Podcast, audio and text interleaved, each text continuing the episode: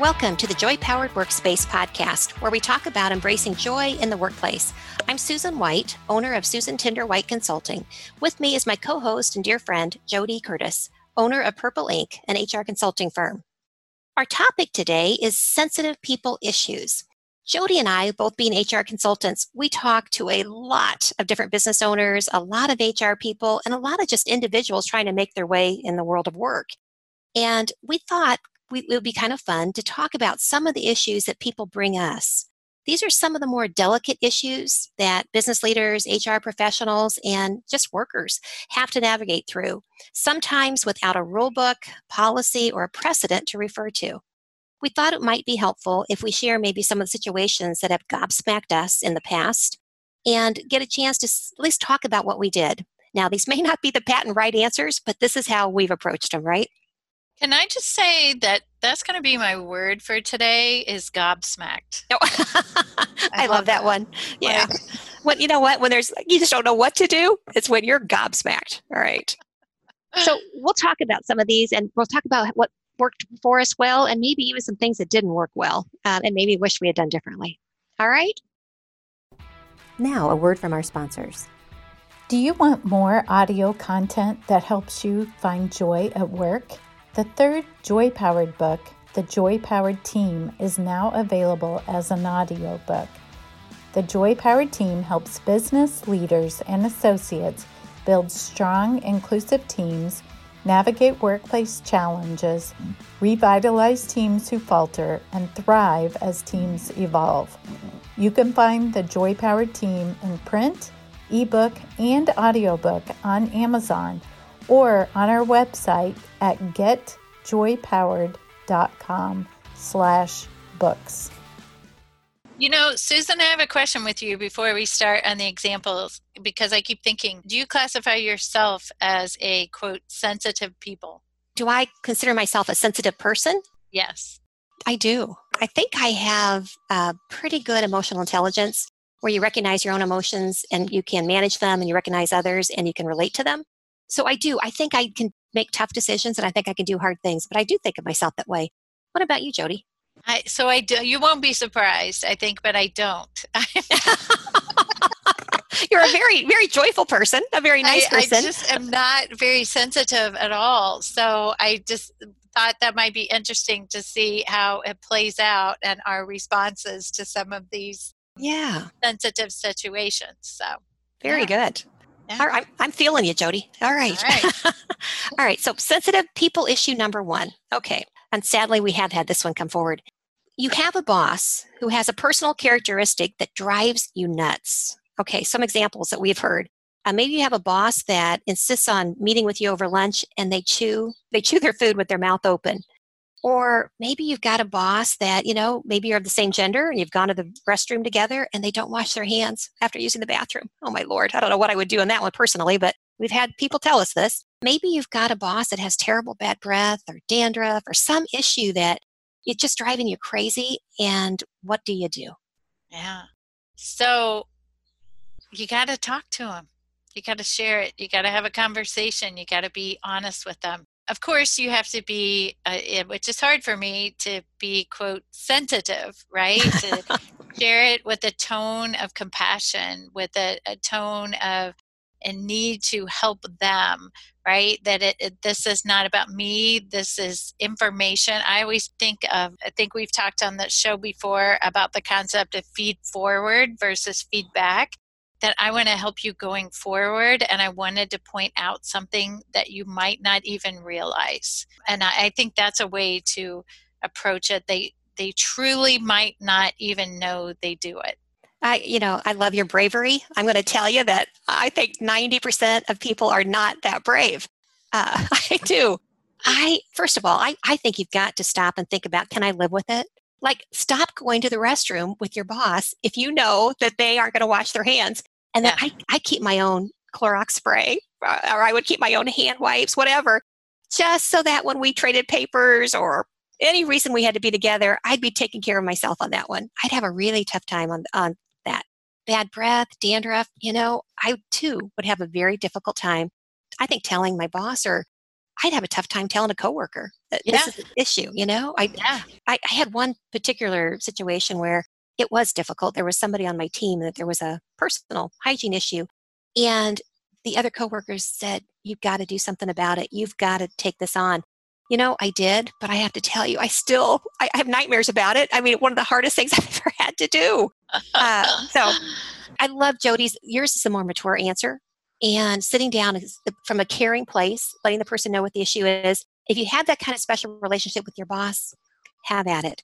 If you don't, I think you got to learn how to avoid encountering those situations. If I was with the boss that was ch- chewing with their mouth open over lunch, I'd start having my meetings coffee meetings. I would I would not invite it to be in the food arena. So that's just me. Yeah. So I, you know, I have a saying I always say when I'm teaching about feedback and feed forward is to how dare I have information that could help them be better going forward. They may not choose to do anything about it or to change their habits, but I'll at least feel like I did my part. Good for you. You know what? That is a more mature response. I got to tell you that I was the other night. I wanted to give my husband some feedback, and I knew he he doesn't usually like to have feedback. And so I said, Bill, I need to give you a little feedback. But in the spirit of JoDee, I want to give you a feed forward because this is not about looking back. Do you know he laughed and then he took it so much better. Good. I attribute your feed forward instead of feedback does set set the tone. Thank That's you. That's awesome. All right. So, sensitive people issue number two. You know that a colleague who is also your close friend is an, in an intimate relationship with someone in his or her chain of command. Is there a difference that you work in HR or not? Okay, if you work in HR, I'm going to say there's really only one answer. Uh, you cannot let it happen. Uh, especially, I'm hopeful in your organization that you have some kind of a policy where you don't allow people in the same chain of command to be in an intimate relationship, or even a, can't be relatives or too personal of a, of a relationship. Because in the era of wanting to make sure you have a workplace that's harassment free, the risks are too great to have a boss and a, and a subordinate at any level be- beneath him or her in that relationship. So I think it's really important as the HR person, you've got to figure out the right approach. It may very well be educating your friend and getting it to stop. It may be that you've got to go to that individual who's a party to it, to both of them, and let them know what they're doing is not okay. Now, if you're not in HR, all bets are off. Keep your mouth shut. I mean, I know. Now, if you're an executive of the organization or you're an officer of a publicly traded company, okay, that's different. But it's your if you're a regular person like me and your dear friend is doing what they shouldn't do, I might just based on my background say, "Hey, I got to tell you why I wouldn't do this. I got to tell you it's wrong." But then I would zip it and zip it shut. What about you, JoDee? So, 100% agree with you on the HR approach, or if you're in HR. So, I'll take share a little bit more on if you're not in HR. I think that I would take the approach of, hey, people are aware. Again, maybe it's something, maybe they think they're keeping it a secret and they're not, and people are aware. And here is how this might impact your ability to lead, it might impact your perception as a leader. I would take it again as sharing information with them, trying not to judge them, but to share information with them. Makes sense. I've, I had a very dear friend who shared with me that she was in a relationship with her boss, and I did not work at that company. So, I mean, there's I did not feel responsible for upholding Right. the policies or practices. But I have to tell I tell you that it really affected our relationship, hers and mine, because she knew how sick I was over it. I was just Yeah. I knew it was violating a policy in her company. I knew it wasn't healthy for a variety of reasons about this particular relationship, and it really did affect us. And and I I regret that but I um, it, it happens, right? And I'm sure Yeah. many people listening to us, they're aware to situations in their workplace. So I wish them luck with it. Right, right. All right, sensitive people issue number three. You have a diverse team comprised of all professionals who do relatively unique jobs, but they're all under your umbrella. They range greatly in age and experience, and their individual salary salaries are all over the board. I, I've been there many times. Seems to happen, right? You only have a 3% merit increase budget to work with each year. And honestly, you think that every one of your team members deserves a raise as you think they're all top performing. Add on to that that your management has told you they expect you to stratify stratify your performance rating so that approximately 20% get the top performance rating 70% get an average or middle rating 10% should be needs improvement. Because of your environment they're always talking about constantly imp- improving and everybody can get better. Your gut tells you that all 10 of your employees deserve the top rating. What do you do so my first kind of hardcore JoDee Curtis answer is yeah, yeah, that's what they all say. Everybody thinks their team are all top performers. So yeah, my inclination is goes to that because I've heard that so many times. Well, oh, all my people are top performers. Like, yeah, what about this? What about that? You know, I I was one of those people. I always felt like mine were. Yeah, yeah. Yeah. And you know what? In reality, maybe they are right? Or maybe, you know, especially if you only have a handful of people. So I think you could try to make a business case for that that hey here's why. Here's my facts. Here's my analysis. Here's my data. Here's my results.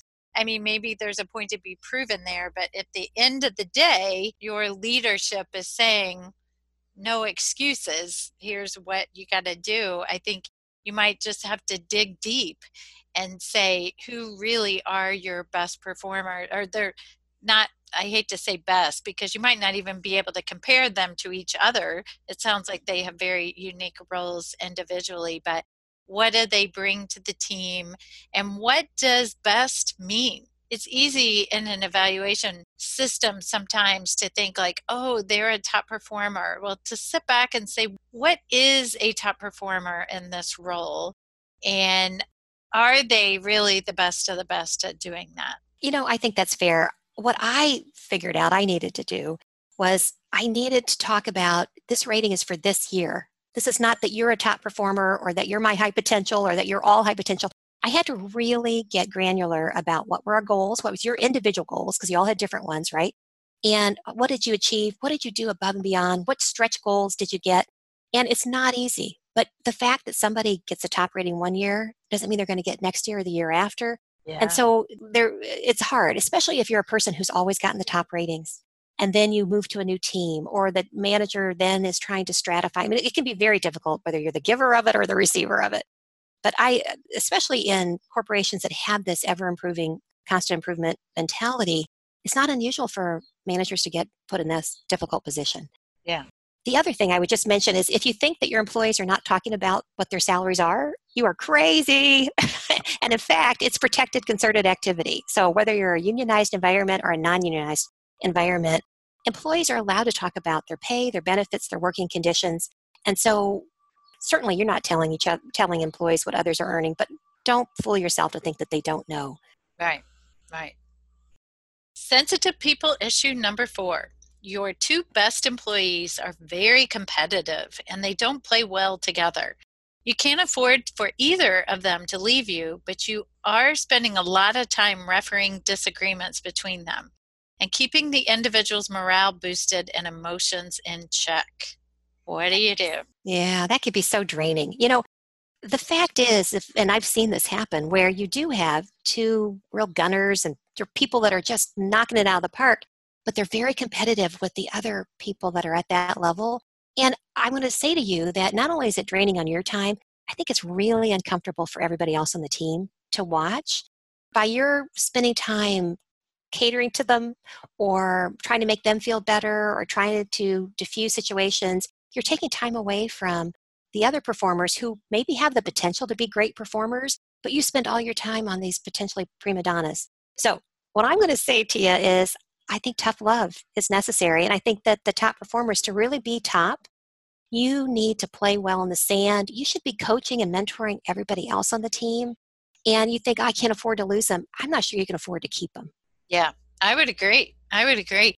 I think, too, so we know it's impacting their own performance and your performance as the leader of them what you might not be realizing is the impact it's having on those individuals teams as well right they most likely they can see this as well they can tell they're likely having conversations with their own teams about the other person which could just be unleashing all types of productivity issues so i like your answer Susan, you might not be able to afford to keep them both. Maybe you can't afford to keep either one. Yes. But definitely, you might not be able to afford to keep both of them.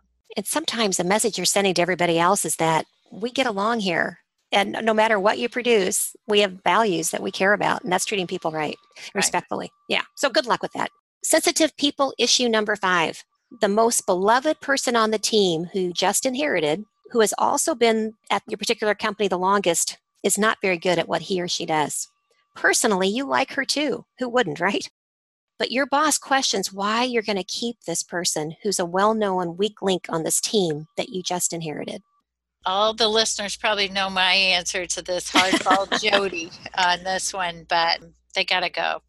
Mm. And I say too, you know, they might be the weakest link on the team because they're not in the right role or they're not in the right culture or they're not using their strengths and maybe they're looking for a reason eh, subconsciously or not to find a better fit for them and you can help them find a better fit by asking them to leave the organization. You know i love the idea of coming at it from a strengths finders perspective and also i guess the other thing i would say to you is that you can't do it quickly. If the person's been there for a long time then you owe it to that individual to make sure that you don't rush to judgment and you give the person opportunities to improve. Yeah. But simultaneously talking about strengths and what you really are good at. Obviously, to have to be beloved, this person has some strengths, right. and maybe they're interpersonal. There's there's a better position for them than the position they're in. So, right. great response, but coming at it and recognizing it's not going to be an overnight. And sometimes you have to push back on your management, right? Yeah. The higher up you are, and the further you are from the individuals that are impacted by decisions of terminating or downsizing or moving out, the easier it is to be a colder about it. And you're living it, and the rest of the team's watching how you handle it. So you do have to handle it, but you don't have to do it with breakneck speed. You got to do it the right way. Exactly. Exactly. There's a lot of wonderful people out there who are not in the right position, right? Yes. So it's not about being liked or loved, it's helping people find their best self. Love that. So our sensitive people issue number six, which is our last one, is you have a staff member with a hidden disability that needs an accommodation of several breaks throughout the day. The staff member does not want anyone else to know that he or she has this issue or that he or she is receiving an accommodation. You've had several other staff members ask you why he gets to go on several breaks and they can't go outside and smoke, make phone calls, or go outside and get fresh air throughout the day whenever they want. You're reluctant to say anything, and you're starting to observe the other employees are ostracizing that staff member. Tough one. Here's what I think I, I think it's really important. You want to make sure you're complying with all of the regulations regarding Americans with Disabilities Act, that you have obviously entered into interactive dialogue with the individual to figure out this accommodation uh, is really necessary and helpful to the person. And I think that it's fair to be transparent and say, we fully support it, we're going to do it. But I want you to know that other people are going to watch you go out and see what's going to happen. How do you want us to educate others on this? And the, and the person says, I don't want anyone to know that I'm getting an accommodation. We say, fair enough. I can understand that you don't want people to know your medical condition, but trust me, others are going to see you leave through that exit door, you know, three or four times a day. We're supportive of it. But help me craft the messaging so that people feel at least that they are in, in the know as to you're not getting an opportunity to go out and smoke or whatever it is that is banned from the organization. So I'd ask for their help. And my guess is this is not their first job.